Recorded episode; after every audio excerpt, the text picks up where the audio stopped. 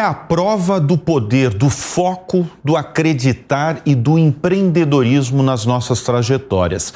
Leonardo Santos nasceu numa família de classe média na zona norte de São Paulo e há pouco mais de um ano tocou o sino de Nasdaq, levando a sua empresa, Semantics, à Bolsa de Tecnologia de Nova York, avaliada em um bilhão de dólares. Para ele, os simbolismos desse momento são enormes. Ele se define como um curioso nato, ambicioso, cuja inspiração é Ayrton Senna. Está na área de tecnologia e dados desde os 16 anos. Ainda na, na, adolescência, ele vendeu o carro para estudar no Vale do Silício, na Califórnia. Hoje, comanda a Semantics de inteligência artificial, dados, com escritórios em São Paulo, Miami, Cidade do México, Bogotá, atende mais de 700 empresas. Quem é o meu convidado é Leonardo Santos. Obrigado pela Prazer, presença Bruno. aqui. Prazer, uma honra sempre estar aqui compartilhando e aprendendo. Ô, ô Leonardo, o que, que você sentiu e pensou Legal. no momento em que você tocou o sino em Nasdaq em Nova York? O primeiro é um sentimento de alívio, é um sentimento de você conseguir é, entregar uma missão, Bruno. Eu acho que na vida a gente precisa sempre colocar missões. Eu sempre falo que é, quem não sonha está morto e não sabe. Você precisa sonhar, você precisa persistir, insistir, fazer acontecer. Aquilo era um marco, não só para mim, mas para todos os que estavam envolvidos. A Semantics hoje é uma companhia é, de capital aberto que tem vários sócios, mas antes disso você tinha muitas pessoas que acreditaram e apostaram nesse projeto. É, e é o que eu chamo de fazer uma companhia do zero a um. Então, a gente levou a companhia no, até o um, que era ser uma empresa pública, a primeira deep tech da América Latina listada em Nasdaq. Deep Tech é aquela empresa que é de tecnologia e faz tecnologia para os outros. Exatamente, é aquela empresa que desenvolve te alta tecnologia e ajuda e vende essas tecnologias para organizações que necessitam desse uso para criar produtos, para criar eficiência, para criar algoritmo, para criar plataformas de dados, monetização de dados. Então, é isso que a gente classifica como uma deep tech, né? Uma empresa que desenvolve alta tecnologia e vende essa tecnologia. Pois é, eu queria que você explicasse aí, porque gera realmente a tua história, a história da tua empresa gera muita curiosidade, né? Como é que claro, você criou aí do zero, para usar as palavras que você acabou de, de definir aí da tua trajetória, como é que você criou do zero essa empresa de tecnologia? É, mas eu quero que você explique também é, o que, que é o teu negócio. Legal. Acho que primeiro explicar um pouquinho da história, né? Eu sempre fui um, como você mesmo citou, muito curioso, um cara muito inovador, sempre está é, olhando essas novas tecnologias e o que está vindo para mudar uma sociedade, impactar uma economia. E, a, e, os dados eu entendi que esse era um caminho natural. Eu me lembro que em 2013 a revista Times colocou na capa que dados era o novo petróleo, né? Então imagina eu falando isso, exatamente isso em 2008 numa crise americana, né? Era uma crise é, de escassez financeira né, do subprime americano, né, estourou o subprime americano, e ali no Vale do Silício eu vi essas oportunidades de companhias como Airbnb, como o próprio Facebook, Meta hoje, né, criar essas tecnologias e utilizarem por detrás para entregar esse baita valor para uma, uma sociedade. Então, ali eu vi essa oportunidade. Então, em 2008, como você mesmo citou, né, eu tive que vender meu carro para poder fazer um curso e, e acessar o Vale do Silício.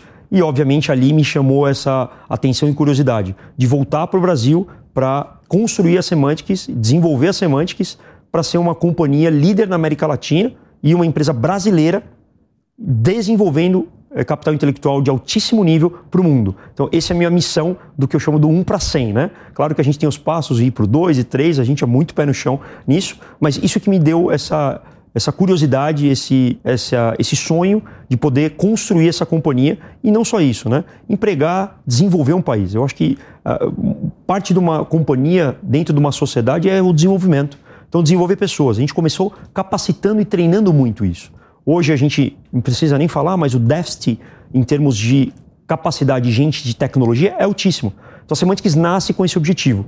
E ali, a partir de 2013 e 2014, ela começa a desenvolver os seus produtos proprietários trazendo tecnologias do Vale do Silício para acessar o mercado da América Latina e, obviamente, a Semantics começa a entender que é possível construir alta tecnologia brasileira. Ô, Léo, você lida com vários setores da economia produtiva e brasileira. Você, seus clientes estão na área do agronegócio, da saúde, Setor financeiro, tem um monte de banco, os maiores bancos estão com você, aliás. Eu queria que você exemplificasse o que, que a, a tecnologia que você, de certa forma, criou ajuda todas essas empresas, esses setores. Perfeito. Eu acho que tangibilizar a inteligência artificial é um desafio, né? E o que a companhia Semantics vem fazendo é exatamente isso. Acho que todo mundo hoje está começando a utilizar inteligência artificial por causa do BART, por causa do OpenAI e, e por aí vai. A Semantics é, utiliza é, algumas bibliotecas e algoritmos para ajudar os clientes a construírem esses produtos. Então, vou exemplificar isso. A gente tem, no setor de agro, a gente tem hoje assets que vendem soja, vendem milho, vendem é, gado na pecuária a gente faz a pre pre previsibilidade dessa demanda baseado em dados não só da colheita, não só do, do plantio como um todo, mas também com a demanda de mercado internacional. Então a gente correlaciona dados do mundo que a gente chama não estruturado, do mundo externo, da internet, de tudo que está disponível publicamente, traz isso para a nossa plataforma e correlaciona esses dados com o setor. O que, que isso quer dizer? Quer dizer que a gente consegue é, predizer possível quebra de uma, por exemplo, de uma máquina no setor agrícola. Então, hoje, no Mato Grosso do Sul, do Mato Grosso do nosso país, a gente tem várias fazendas que estão conectadas com a nossa plataforma, mandando informação, informações de temperatura, é, de umidade do ar, é, das máquinas, quanto elas estão operando, para que eu consiga predizer um possível problema, por exemplo. Então, Caramba, você pra, antecipa eu um problema que problema pode de uma ter possível no... Por tá. quê? Porque você parar essa máquina para dar uma manutenção é muito mais custosa Lógico. e onerosa do que você parar é, fazer uma manutenção é. preditiva. Então, todas essas informações, nós, nossa plataforma, nossos algoritmos que dizem para o pecuarista ou para o é, fazendeiro como um todo é, para ele fazer essa manutenção preditiva. Então a nossa acurácia do nosso modelo é acima de 90%. Então é 90%. muito é muito E é, é, esse número poderoso aí de 90% é por conta dos dados que você tem. É por causa dos dados, é, dos algoritmos que nós desenvolveram, a propriedade intelectual que a companhia criou em cima dessas informações. De todos esses setores que você trabalha, qual que é o mais desafiador e o mais trabalhoso também? Porque você está falando do agronegócio, que é a locomotiva aí do país. É. É, mas e os outros setores? Eu, eu, eu, eu, eu coloco a saúde como um, maior, um, dos maiores desafios. Porque a saúde ainda está numa maturidade de dados é, diferente do, por exemplo, no setor financeiro. Né? É, o setor da saúde hoje tem uma inflação média de acima de 20%, onde você tem uma inflação média do país de 13%, 10% ou agora até um pouquinho menos, enfim. É, a, a saúde ela está abrindo essa boca de jacaré que a gente fala, e dados é fundamental para você equalizar esse sistema, equalizar toda essa Mas como é que o dado segmento? Mas me, me fala como o dado vai ajudar o setor de saúde, uma Muito forma bom. só. Eu vou dar um caso de uso das semânticas, né? Ah. É, previsibilidade de leito de UTI. Então, baseado nos sintomas do paciente que está entrando no hospital, eu consigo predizer a probabilidade desse paciente ir para uma UTI ou não, baseado nesses sintomas. É, um outro exemplo, é, custo de atendimento primário. Eu consigo predizer, baseado naquela clusterização de clientes, que eu quero chamar daquela população, a utilização daquele determinado serviço, ou uma clínica, ou um hospital, ou até mesmo uma cirurgia, que tipo de cirurgia média daquela população. Então, muitas coisas a gente consegue ajudar a antecipar possíveis problemas ou demandas. Um exemplo muito claro que a gente gosta de, de, de falar é Acho que o estado de São Paulo teve uma das coisas mais importantes na pandemia, né? Que foi se movimentar, se mobilizar para que a gente não tivesse um colapso no, no, no sistema de saúde. É, esses algoritmos nós que doamos para o estado de São Paulo. Ah, tá. é, então isso é um pouco do que da capacidade da Semantics de oferecer é, a sua inteligência para uma economia, para uma sociedade. Pois é, e a gente tem gente para trabalhar nesse meio, e eu vou perguntar porque você já deu uma deixa. Há poucas semanas, aqui no, no Business, na estreia do Business, nós entrevistamos o Roberto Salute, que é CEO do BTG, que criou, junto com os sócios, o, o, o André Esteves, criou uma faculdade para formar novos líderes em tecnologia no Brasil. Eu tive lá, inclusive, o currículo que ele criou é totalmente diferente do currículo das faculdades brasileiras, incluindo grandes faculdades brasileiras. E ele falou aqui no show business sobre esse abismo que tem, o que está sendo dado em sala de aula com o que o mercado de trabalho está pedindo e exigindo e mudando e evoluindo de uma maneira muito veloz.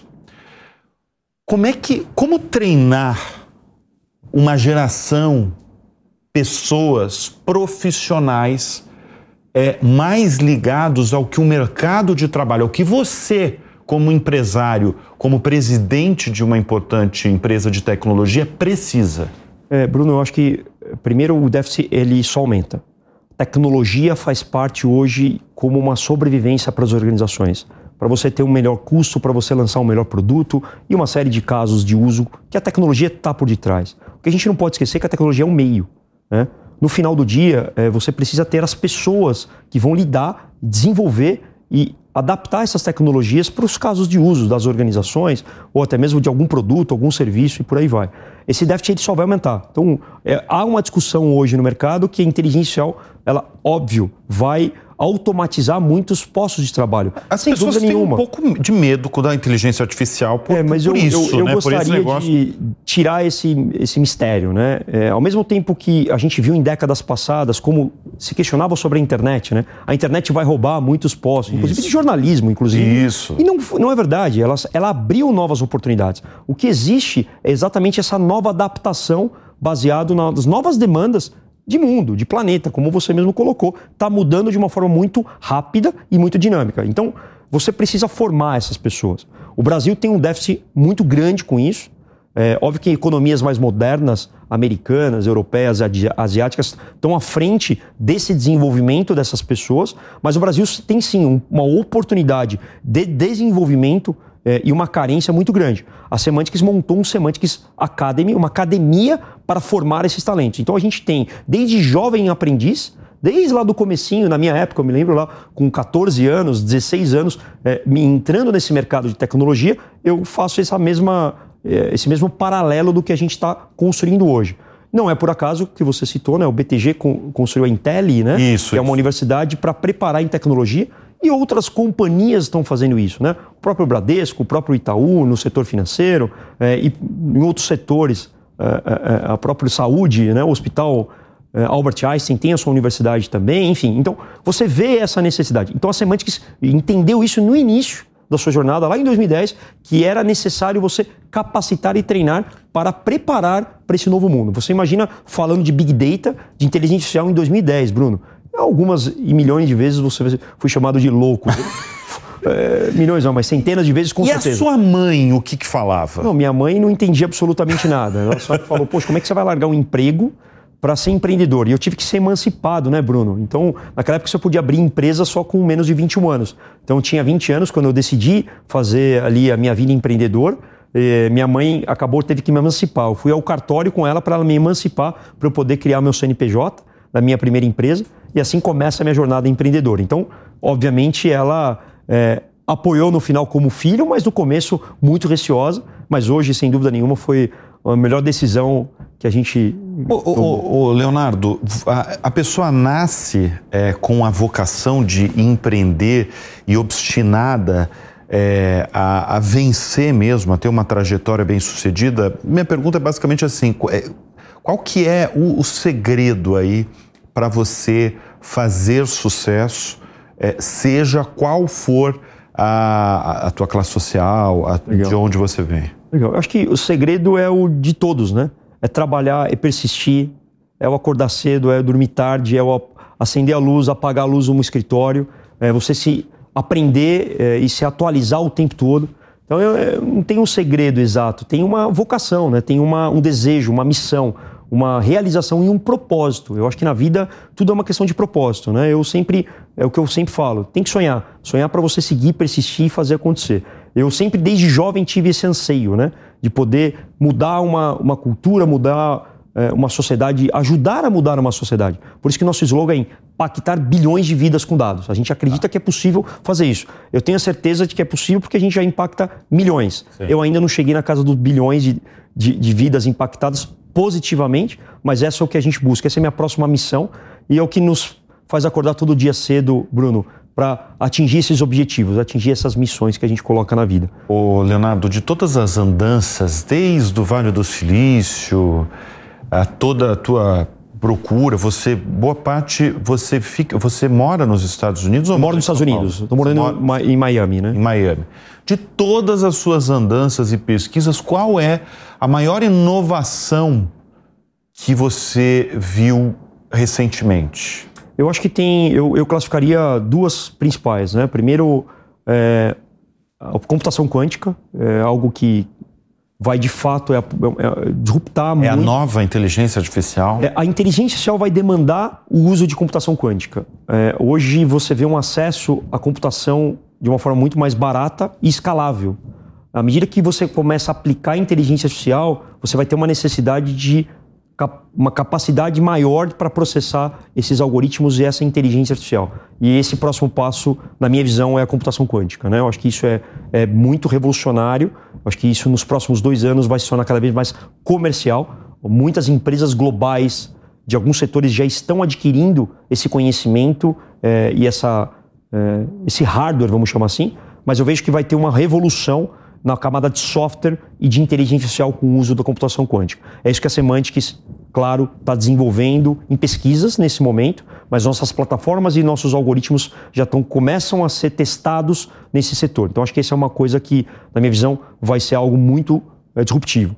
É, e, e, a segunda coisa é que eu estou colocando de a próxima geração da inteligência artificial. Né? Então, por exemplo, a necessidade até 2030, é, o Gartner aponta, Bruno, que 60% dos dados gerados no planeta vão ser através de dados sintéticos. Por que o dado sintético? Porque é a capacidade de você é, treinar esses modelos, essas bibliotecas, essas Large Language Models, é, LLMs, né, como a gente é, é, é fala, né, é, gerar dados sintéticos para treinar esses modelos é uma revolução que vai acontecer nos próximos anos aí é, como aponta o próprio Gartner. Então, a semântica está muito de olho nisso, né? na criação de dados sintéticos juntamente com computação quântica e inteligência artificial. Acho que esse triângulo vai de fato revolucionar é, é, o planeta como um todo. Ô Leonardo, tirando o Ayrton Senna, qual é a sua outra referência? Eu tenho algumas. É, Pode falar. Pode falar. É, aqui no Brasil, acho que o Jorge Paulo Lema, sem dúvida, é um baita empresário, um baita empreendedor, né? É, o Elon Musk e o Bill Gates, eu acho que são esses caras que, de fato, estão no meu setor, mas que me inspiram. Me inspiram a buscar, acreditar. São pessoas que também começaram do, de uma classe baixa de uma sociedade, né? Você sabe que Bill Gates eu imaginava que você ia falar. Por quê? Porque toda essa história de inteligência artificial é, a inteligência artificial é uma coisa muito interessante porque quando eu abordava um ano. Um ano atrás. As pessoas achavam que era meio filme futurista, Sim, ficção Bruno. científica. Em janeiro, e é em janeiro deste ano, a chave mudou no mundo. Que as, eu até falo que a inteligência artificial virou conversa de boteco, né? Porque as pessoas sabem o que é, de que e tem até um pouco de receio, preocupação, algumas até medo por perda de emprego. E que e é tal. importante. E por quê? Por conta de Bill Gates, de Microsoft, Soft. que eu, eu, eu, vou explicar, né? A, o Microsoft esse ano investiu 10 bilhões de dólares no OpenAI, que é o laboratório por trás do Chat GPT. Inclusive, eu lembro uma vez numa conversa no passado que eu perguntei para você, Leonardo, é, vale tudo isso? 10 pois é, bilhões de é, dólares? Pois é. E você falou, Bruno, vale muito, pagou pouco. Pagou barato, foi barato. Pagou, pagou, barato. Tanto é que se você olhar a escalada das ações da Microsoft nesse, nesse período, ela mais do que fez 10 vezes é, em cima depois da aquisição da OpenAI, né? Então acho que tudo isso está correlacionado. É, a inteligência artificial, é, Bruno, só está no começo. É, você que está nos assistindo, é, os nossos clientes, parceiros, existe um, uma janela de oportunidade é, muito grande nesse, nessa economia, nesse, nessas novas tecnologias. Eu acho que o Brasil tem o potencial de poder é, absorver e aplicar a inteligência artificial para ser referência em alguns setores. Como hoje o setor financeiro do nosso país é uma referência global. Né? Eu acho que a inteligência artificial tem essa, essa capacidade de nos colocar numa janela é, globalmente quando se trata no aspecto de inteligência artificial. Você tem uma. Você mora em Miami, né? Está muito no Brasil, mas você tem um braço que no MIT. No vale, no, e no Vale do Silício. E né? no vale comprou Silício, uma empresa no Vale do Silício tá. de Machine Learning Operation e Generative tá. AI. Tá. Hoje ela é uma companhia da Semantics. Uhum. E além disso, a gente tem um braço de inovação junto com o MIT. A gente é uma das poucas empresas na América Latina selecionadas a participar desse programa, é, junto com o MIT, para desenvolver propriedade intelectual, para ter pessoas da própria Semantics dentro desses laboratórios, tendo acesso a esses estudos que o MIT se desenvolve para que a gente consiga absorver isso e desenvolver não só os nossos produtos, mas também para a academia. Né? Acho que a academia está muito conectada com a inovação. Isso é importante o Brasil se posicionar com isso. Não só isso, a gente também tem um laboratório dentro da Unicamp, aqui, aqui em Campinas, em São Paulo. Então é um pouco do nosso DNA de poder estar tá à frente e poder desenvolver novas tecnologias e novas, tecnolo novas propriedades intelectuais e que a gente gosta de falar que é brasileira, né? Então a gente, como você citou, o Ayrton Senna sem dúvida nenhuma é uma inspiração e eu acho que a gente pode ir para essa tecnologia e criar propriedade intelectual brasileira que vai ganhar o mundo. É isso que eu acredito. É... Você tem três filhos. Eu tenho três filhos. Três filhos. Eles vão seguir a, a carreira de tech, é, tecnologia? É... O que, que você é, tem aconselhado eles? É, eu tenho, eu acho que a gente tem que ir naquilo que é o propósito, a vocação da pessoa, né? Mas claramente eu vejo a Daniele, que é a minha mais velha, hoje ela tem 16 anos, é, muito nessa vocação de tecnologia, né? Fazer o curso de engenharia é, ou, obviamente, engenharia da computação. Então, ela, ela gosta disso, ela tem essa vocação. Então, é uma das coisas que ela tá, tá caminhando para isso. Você é um cara, um empresário, mas antes do empresário, uma pessoa religiosa. Porque eu vejo, até você chegou aqui antes da gravação, é, você fala em Deus e você tem a Sem preocupação de, é, de propagar mesmo. Qual é o papel da religião na tua trajetória? Ela é, ela é a minha base. É, sem ela, eu talvez não estaria aqui. Eu sou o meio, Bruno. Acho que a gente, no final do dia, é o meio. E eu, eu entendo muito isso, eu gosto de estudar isso, que a gente é o meio de Deus. Né? A gente tem que ser apegado a algum propósito. E eu acho que todo mundo nessa, nesse, nesse planeta tem seu propósito. E eu acredito nisso, tenho a fé. Acho que a fé é aquilo que faz nos acordar e persistir insistir e fazer aquilo acontecer, né? A fé é a base que nos move, né? Então eu tenho muito isso, não só eu, mas a minha família como um todo, é, e eu levo a isso a ferro e fogo, né? Então os valores familiares, o valor em Deus, é, eu gosto e acredito nessa nessa tese e entendo que eu sou o meio. Existem várias passagens na minha vida empreendedora que obviamente você vê que ali tem um, uma, uma energia maior, né? Tem um de Deus, Deus, de Deus, é. sem, eu não tenho algum, dúvida alguma, né? Então, por isso que quando eu falo ali que eu, quando eu apertei o botão foi um alívio, né? Porque para chegar até ali, Bruno, sem dúvida nenhuma, é, a gente poderia aqui ter vários programas para falar desse desafio, né? Que a gente teve. A gente foi a única empresa brasileira no ano de, 2000, no ano de 2022 a acessar o mercado de capitais onde o mercado é verdade é muito desafiador. Então a gente conseguiu fazer isso, né? Então isso é é isso que eu falo, é, é, é de Deus. Quando é para ser, é para ser. Mas a gente sabe que é para ser, mas não adianta ficar na praia esperando acontecer. Sim, você sim. tem que correr atrás, você tem que persistir, você tem que insistir e que Deus vai ali colocando os caminhos, vai colocando pessoas incríveis na nossa vida que vai nos trazendo para aquele objetivo, né? Aquela missão que eu falo. Então, acho que a gente é o meio. Agora, depois do Nasdaq, depois do tocar o sininho lá, exatamente. Qual que é o próximo passo? A companhia ela quer crescer nos seus produtos proprietários. Né? Hoje a gente tem linhas de negócio, é, três linhas de negócio: produto proprietário, tecnologia de parceiro e consultoria. Né? A, a linha de produto proprietário é a que está mais escalando da companhia. Então você vê pelos, no, próprios números né? e os resultados da companhia. O investimento da companhia está muito nessa propriedade intelectual, desenvolver os seus produtos proprietários. E o próximo passo é globalizar mais a companhia. Né? Hoje a gente tem é, quase 15% da nossa receita fora do Brasil, é, distribuído em alguns países como México, Colômbia, o próprio Estados Unidos. A gente quer aumentar essa fatia nos próximos cinco anos, né? Então, essa é a nossa próxima missão. E, obviamente, construir e ser uma referência, continuar sendo uma referência na América Latina, quiçá nas Américas, no setor de AI. Então, você quer ir para outros países? Outros países. Regiões. Isso está dentro do nosso do nosso. O, que, que você está buscando? Tem a Europa? O que, que Nesse tá... momento, o mercado americano. É crescer tá. mais o mercado americano. A gente já tem hoje mais de 20 países que utilizam as tecnologias da Semantics. É, hoje, é, alguns países na Europa, alguns países na própria Ásia já utilizam é, é em todos os continentes, na verdade, mas o nosso foco em ter uma estrutura semantics, né? O que eu digo, ter um CNPJ mesmo, a gente está olhando muito Américas nesse primeiro momento. Ô, ô, Leonardo, você que, como eu volto, eu volto a falar o que eu comecei, você é da Zona Norte de São, São Paulo. Paulo. Qual o bairro? Bairro do Limão. Bairro do Limão. Bairro do Limão. Exatamente. Hoje você mora em Miami, mas está em, em, vários estados ali do, do, do, dos Estados Unidos. Unidos. Você está na, na Califórnia, está em Nova York. Em Austin, a gente tem times em Austin também. Quando você vê, assim, você.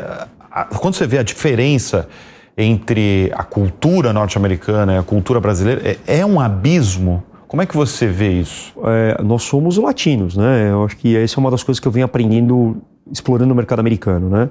É, um desafio foi é, provar para uma empresa brasileira de alta tecnologia pode entregar o seu serviço numa alta qualidade num mercado que hoje é o maior mercado de tecnologia do mundo, que é o mercado americano.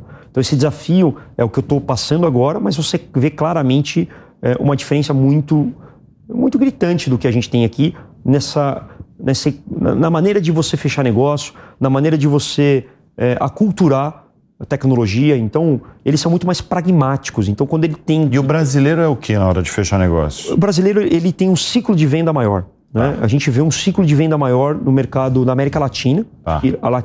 América Latina tem uma similaridade e o americano não. Você vê um ciclo de venda menor, mas muito mais pragmático. Né? Então ele sabe muito bem o que ele quer. Então a exigência na escolha da tecnologia, da empresa, do fornecedor, ela é muito maior comparado à América Latina e principalmente o Brasil. Então, é, talvez pelo fato da maturidade, é, talvez pela é, a diversidade que tem pela, o, a, o nível de concorrência que tem no mercado americano, ele é muito maior. Então você tem muito mais escolhas para tomar uma decisão de uma aquisição da tecnologia ou de escolher uma companhia. E no Brasil não, você vê um pouco de, uma, de, de um ciclo de venda maior, se estende muito mais quando você compara é, uma cultura americana, por exemplo. Um outro ponto é o nível de conhecimento é, é muito diferente do mercado brasileiro da América Latina é, eles têm hoje um nível de conhecimento em AI muito maior do que na América Latina. Então, é, existem vários pontos que a semântica está adaptando. E eu acho que uma das capacidades que a gente tem que ter como empreendedor é a maneira de a gente se adaptar a um determinado mercado. Eu gosto muito de ter uma visão local, chamo de glocal. Pensar globalmente, mas agir localmente. Então, hoje o nosso time de vendas nos Estados Unidos é americano. Né?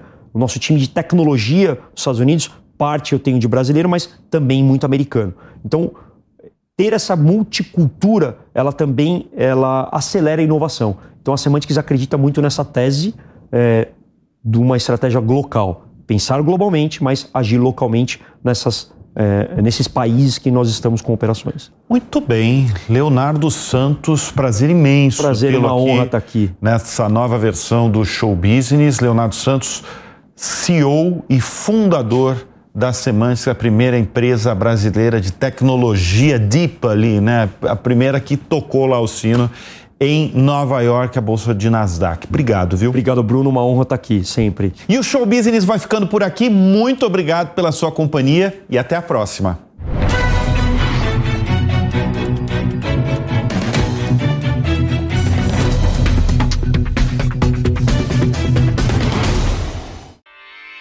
Realização Jovem Pan News.